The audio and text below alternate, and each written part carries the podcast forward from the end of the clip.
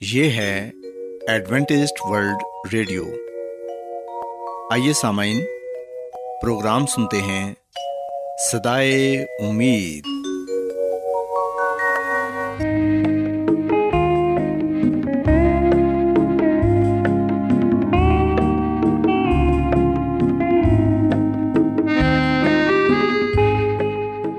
سامعین، پروگرام سدائے امید کے ساتھ میں آپ کی میزبان فرا سلیم اور صادق عبداللہ خان آپ کی خدمت میں حاضر ہیں۔ ہماری طرف سے آپ تمام سامعین کی خدمت میں آداب۔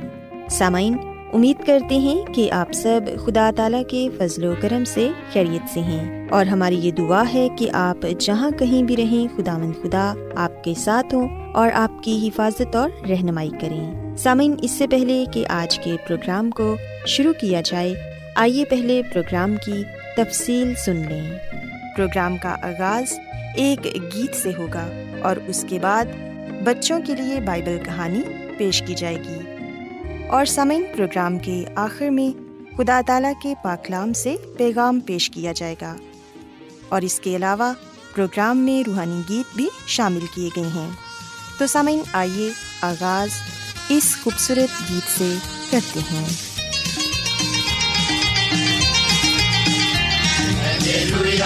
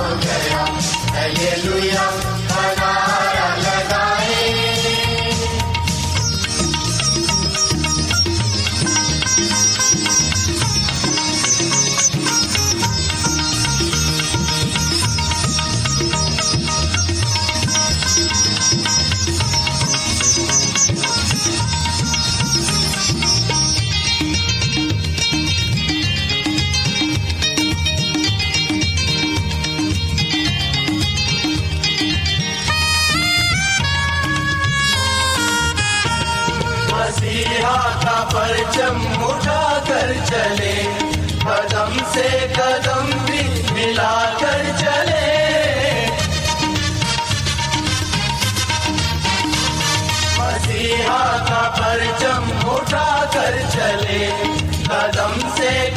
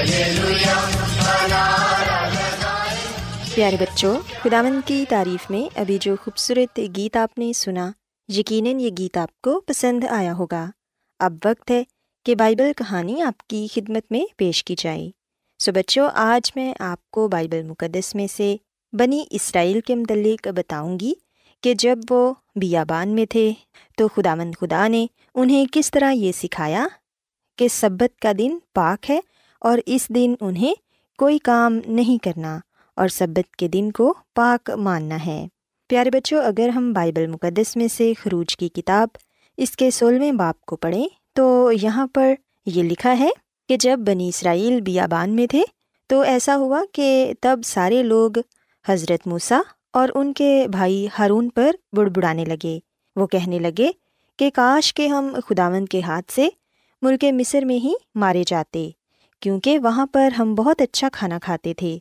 ہم روز گوشت کھاتے تھے اور دل بھر کر روٹی بھی کھاتے تھے۔ ان کا کہنا یہ تھا کہ بیابان میں ہمیں کچھ نہیں ملتا اور حضرت موسیٰ اور ہارون ہمیں اس لیے بیابان میں لے آئے ہیں تاکہ ہم بھوکے مارے جائیں۔ پیارے بچوں، ہم دیکھتے ہیں کہ بنی اسرائیل بڑبڑانے لگے اور وہ خداون کی نا شکر گزاری کرنے لگے۔ تب خداون نے حضرت موسیٰ سے کہا کہ آسمان سے تم لوگوں کے لیے میں روٹیاں برساؤں گا۔ ہر روز اپنے اپنے خیمے سے نکل کر ان روٹیوں کو جمع کریں گے اور انہیں کھائیں گے اور یہ ہر روز ہوگا، لیکن ساتویں دن آسمان سے من نہیں برسے گا، کیونکہ ساتواں دن خدا مند خدا کا پاک سبت ہے۔ پیارے بچوں، ہم دیکھتے ہیں کہ خدا مند یسمسی نے حضرت موسیٰ سے یہ سب باتیں کہہ دیں۔ اور پھر حضرت موسیٰ نے جب صبح ہوئی تو لوگوں سے یہ کہا کہ تم جو خداوند پر بڑبڑانے لگتے ہو، اس نے تمہارا بڑبڑانا سن لیا ہے۔ اور حضرت موسیٰ نے لوگوں سے کہا کہ شام کو خداوند تم لوگوں کو کھانے کے لیے گوشت اور صبح کو روٹی پیٹ بھر کر دے گا، کیونکہ تم جو خداوند پر بڑبڑاتے ہو، اسے وہ سنتا ہے۔ اور ہماری کیا حقیقت ہے؟ تمہارا بڑبڑانا ہم پر نہیں بلکہ خداوند پر ہے۔ پیارے بچوں، یاد رکھیں کہ اسی طرح ہم بھی کئی دفعہ خداوند خدا کی نا شکر گزاری کرتے ہیں۔ خداوند نے ہمیں بے شمار نعمتوں سے نوازا ہے۔ ہمیں اچھی صحت بخشی ہے، بہن بھائی، ماں باپ اور عزیز رشتہ دار بخشے ہیں۔ لیکن پھر بھی ہم خداوند کی ناشکری کرتے ہیں۔ سو بچوں، یاد رکھیں کہ ہم نے بنی اسرائیل کی طرح نہیں بننا۔ بلکہ ہم نے خداوند خدا کا ہر وقت شکر ادا کرنا ہے۔ پیارے بچوں، ہم دیکھتے ہیں کہ حضرت موسیٰ نے پھر اپنے بھائی ہارون سے کہا کہ بنی اسرائیل کی ساری جماعت سے یہ کہہ دو کہ تم خداوند کے نزدیک آؤ، کیونکہ اس نے تمہارا بڑبڑانا سن لیا ہے۔ اور جب ہارون بنی اسرائیل کی جماعت سے یہ باتیں کہہ رہا تھا تو انہوں نے بیابان کی طرف نظر کی اور ان کو خداوند کا جلال بادل میں دکھائی دیا اور خداوند نے حضرت موسیٰ سے کہا کہ میں نے بنی اسرائیل کا بڑبڑانا سن لیا ہے، سو تو ان سے کہہ دے کہ شام کو تم گوشت کھاؤ گے اور صبح کو تم روٹی سے سیر ہوگے اور تم یہ جان لو گے کہ میں خداون تمہارا خدا ہوں۔ اور پھر بچوں، یوں ہوا کہ شام کو اتنی بٹیریں آئیں کہ ان کی خیمہ گاہ کو ڈھانک لیا اور صبح کو خیمہ گاہ کے آس پاس اوس پڑی ہوئی تھی۔ اور جب وہ اوس جو پڑی تھی سوکھ گئی تو انہوں نے کیا دیکھا کہ بیابان میں ایک چھوٹی چھوٹی گول گول چیز ایسی چھوٹی جیسے پالے کے دانے ہوتے ہیں۔ وہ زمین پر پڑی ہے۔ بنی اسرائیل نے اسے دیکھ کر آپس میں یہ کہا کہ یہ من ہے، کیونکہ وہ یہ نہیں جانتے تھے کہ وہ کیا چیز ہے۔ تب حضرت موسیٰ نے ان سے کہا کہ یہ وہی روٹی ہے جو خداون نے کھانے کو تم کو دی ہے۔ سو خداون کا یہ حکم ہے کہ تم اسے اپنے اپنے کھانے کی مقدار کے موافق یعنی اپنے اپنے آدمیوں کے شمار کے مطابق جمع کرو اور ہر شخص اتنے ہی آدمیوں کے لیے جمع کرے جتنے اس کے ڈیرے میں ہوں۔ چنانچہ بنی اسرائیل نے ایسا ہی کیا اور کسی نے زیادہ اور کسی نے کم جمع کیا، اور جن لوگوں نے زیادہ جمع کیا تھا وہ کچھ زیادہ نہ پا سکے، اور جنہوں نے کم جمع کیا تھا وہ کم نہ ہوا۔ ان میں سے ہر ایک نے اپنے کھانے کی مقدار کے مطابق جمع کیا تھا۔ اور حضرت موسیٰ نے ان سے یہ بھی کہہ دیا تھا کہ کوئی اس میں سے کچھ بھی صبح تک باقی نہ چھوڑے۔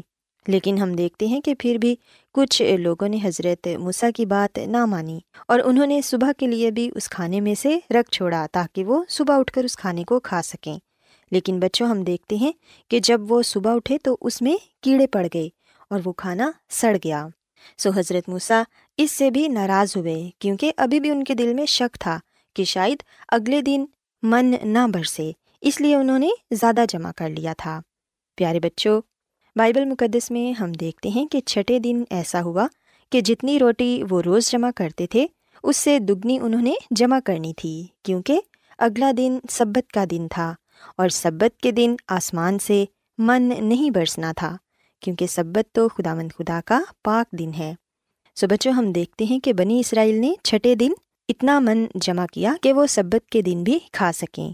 لیکن پھر بھی کچھ لوگ سبت کی صبح کو اٹھے اور وہ من تلاش کرنے کے لیے میدان میں گئے، لیکن انہیں وہاں کچھ نہ ملا۔ تب خدا من نے حضرت موسیٰ سے کہا کہ تم لوگ کب تک میرے حکموں اور شریعت کے ماننے سے انکار کرتے رہو گے؟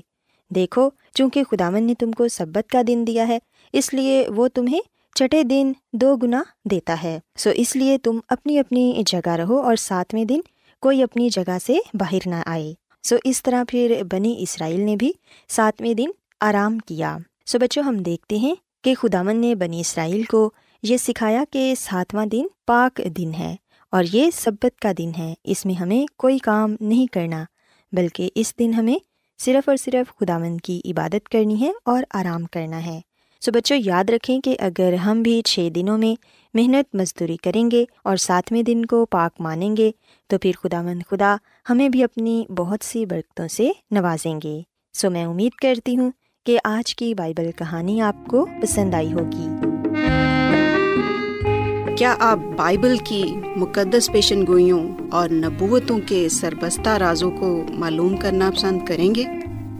کیا آپ دنیا کے ایسے رجحانات کے باعث پریشان ہیں جو گہری طریقے کا اشارہ دیتے ہیں۔ ایڈوینٹسڈ ورلڈ ریڈیو سنتے رہیے جو آپ سب کے لیے صدائے امید ہے۔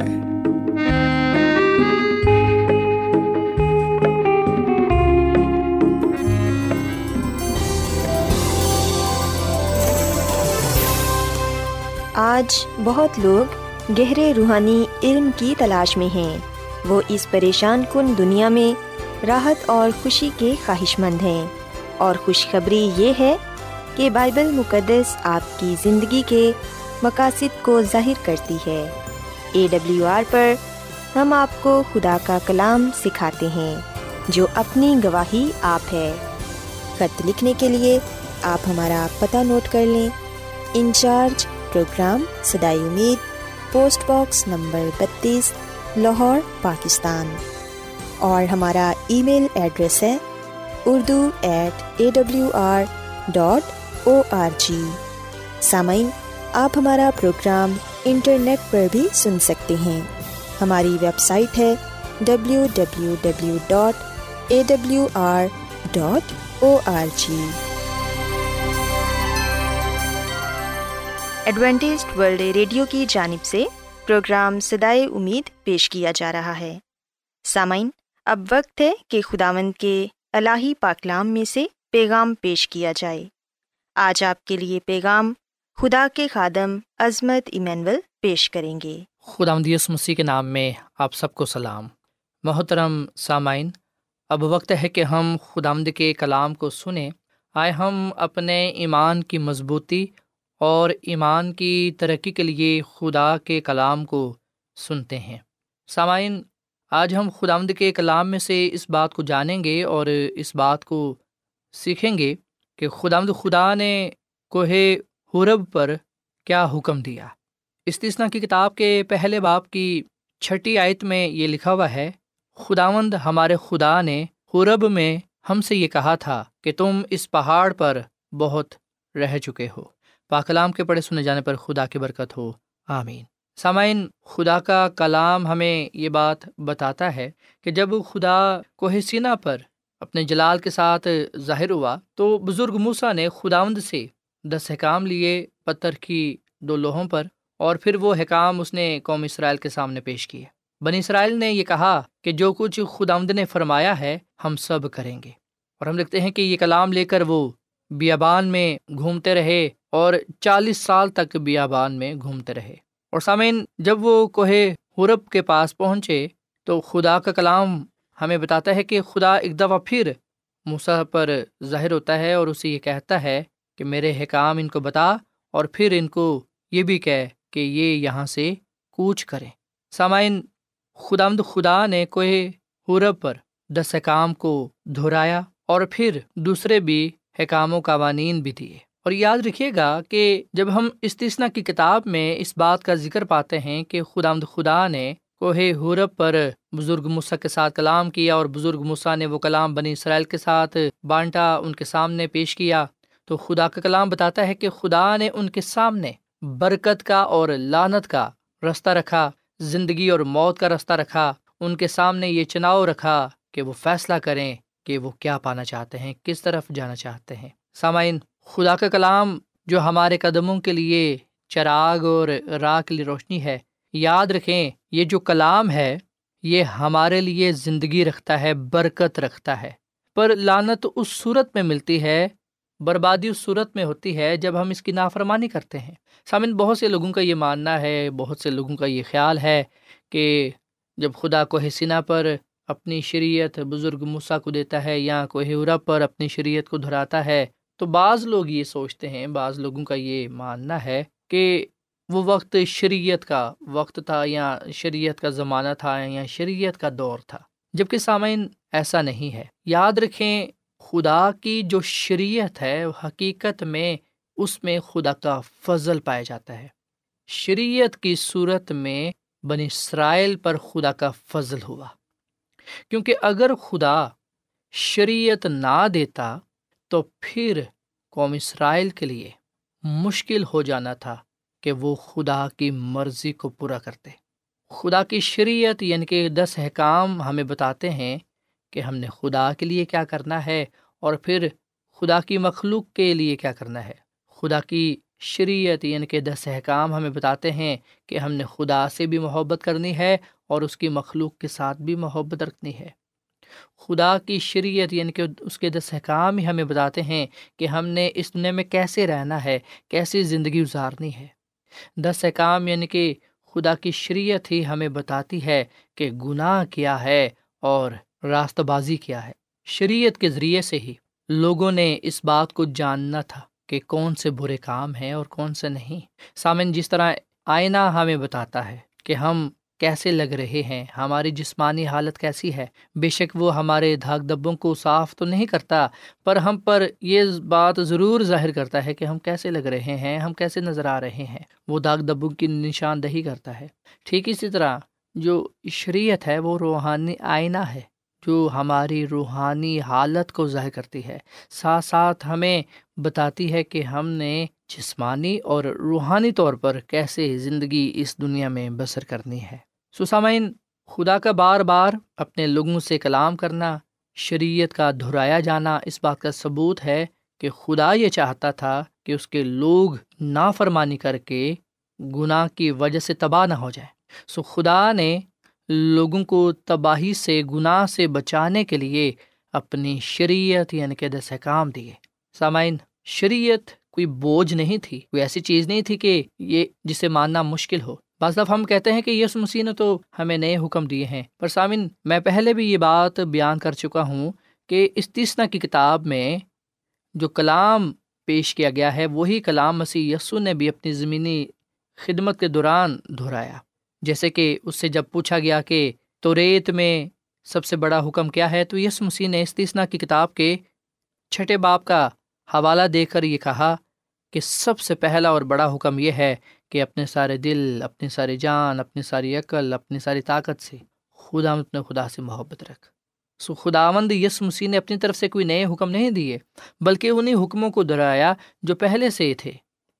کوئی ایک ایسا حکم بتا دیں جو مسی یسو نے نیا دیا ہو۔ اگر آپ بات کریں محبت کی، تو کیا پہلے یہ حکم نہیں پایا جاتا تھا؟ یہ حکم تھا کہ اپنے سارے دل، اپنی ساری جان، اپنی ساری عقل سے خدا اپنے خدا سے محبت رکھ۔ اور پھر یہ کہ اپنے ہمسایہ سے یعنی کہ اپنے پڑوسی سے محبت رکھ۔ سو یس مسیح کوئی نئے حکم نہیں دیتا، بلکہ وہ انہیں حکموں کو دہراتا ہے جو اس نے پرانے عہد نامے میں دہرائے جب وہ یہ کہتا ہے کہ میں تمہیں نیا حکم دیتا ہوں، تو نئے سے مراد یہ ہے کہ آپ اپنے ذہنوں میں یہ بات بٹھا لیں۔ اور دوسرے لفظوں میں یہ کہ یس مسیح عہد کی تجدید کرتے ہوئے، حکموں کی تجدید کرتے ہوئے ان کے سامنے وہی حکم دہراتے ہیں، جس طرح یہاں پر استثنا کی کتاب میں حکم دہرائے گئے ہیں۔ سامعین، نئی نسل کے لیے یہ نئے حکم ہی تھے، اور جیسا کہ ہم اس بات کا مطالعہ کر چکے ہیں کہ استثنا کی کتاب خاص طور پر آنے والی نسل کے لیے لکھی گئی۔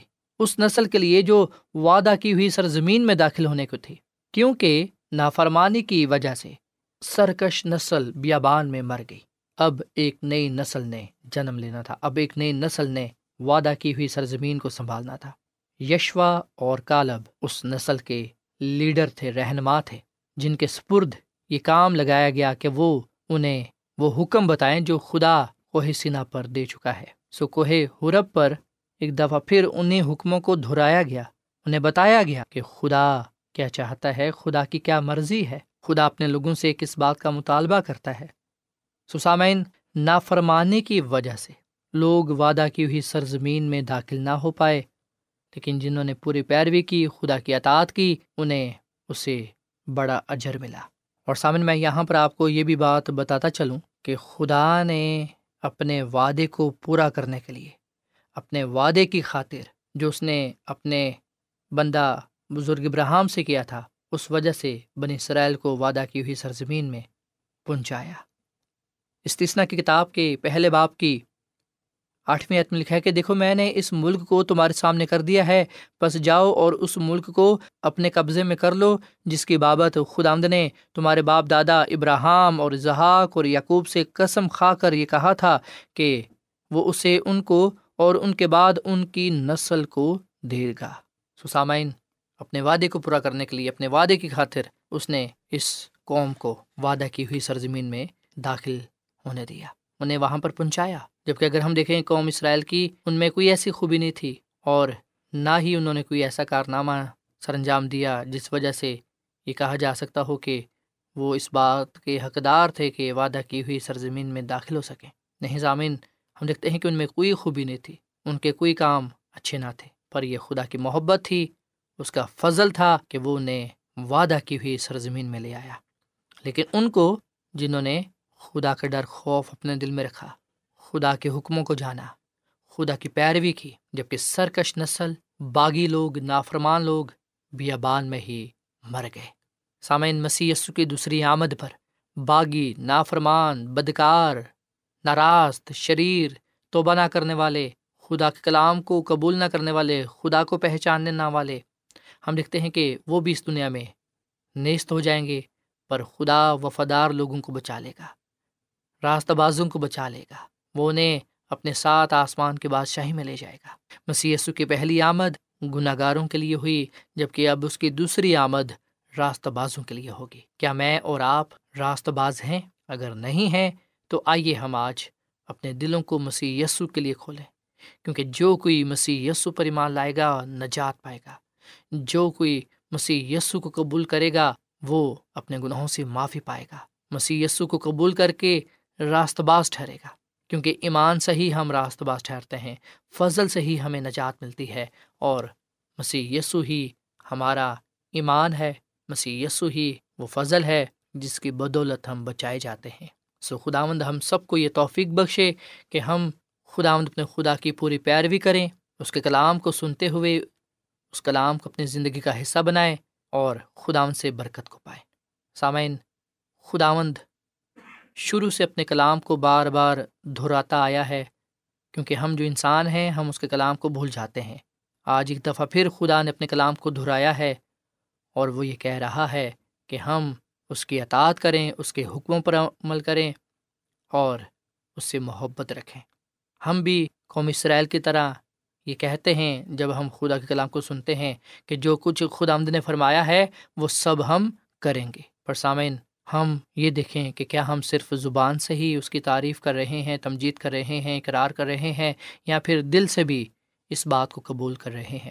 بس یسو نے فرمایا کہ یہ امت زبان سے تو میری تعظیم کرتی ہے، پر ان کے دل مجھ سے دور ہیں۔ آئے ہم اپنے دلوں کو یسو کے ساتھ لگائیں۔ دل سے اس کی پیروی کریں، دل سے اس کی عبادت کریں، دل سے اس کی خدمت کریں، دل سے اس سے محبت رکھیں، تاکہ ہم اس کے وسیلے سے، اس کے فضل سے بچائے جائیں۔ اور اس سے برکت پر برکت پانے والے بنے۔ خدا ہم اس کلام کے وسیلے سے بڑی برکت دے۔ آئیے سامعین ہم دعا کریں۔ اے زمین اور آسمان کے خدا، ہم تیرا شکر ادا کرتے ہیں، تیری تعریف کرتے ہیں۔ تو جو بھلا خدا ہے، تیری شفقت ابدی ہے، تیرا پیار نرالا ہے۔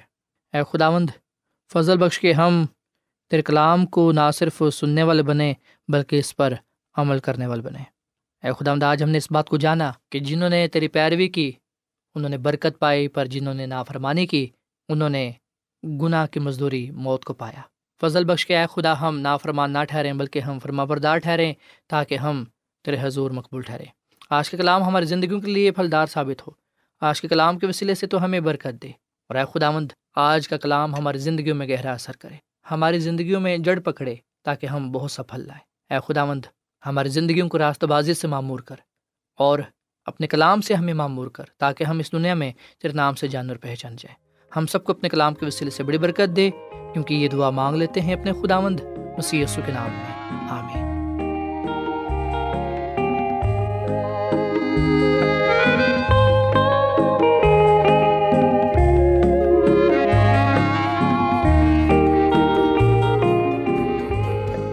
روزانہ ایڈوینٹسٹ ورلڈ ریڈیو چوبیس گھنٹے کا پروگرام جنوبی ایشیا کے لیے اردو، انگریزی، پنجابی، پشتو، سندھی اور بہت سی زبانوں میں پیش کرتا ہے۔ صحت، متوازن خوراک، تعلیم، خاندانی زندگی اور بائبل مقدس کو سمجھنے کے لیے ایڈوینٹسٹ ورلڈ ریڈیو ضرور سنیے۔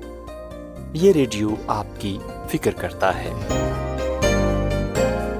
ایڈوینٹسڈ ورلڈ ریڈیو کی جانب سے پروگرام سدائے امید نشر کیا جا رہا تھا۔ امید کرتے ہیں کہ آج کا پروگرام آپ کو پسند آیا ہوگا۔ سامعین، ہم چاہتے ہیں کہ آپ اپنے خطوں اور ای میلز کے ذریعے پروگرام کو بہتر بنانے کے لیے ہمیں مفید مشورے دیں اور اپنے اور ساتھیوں کو بھی پروگرام کے بارے بتائیں۔ خط لکھنے کے لیے آپ ہمارا پتہ نوٹ کر لیں۔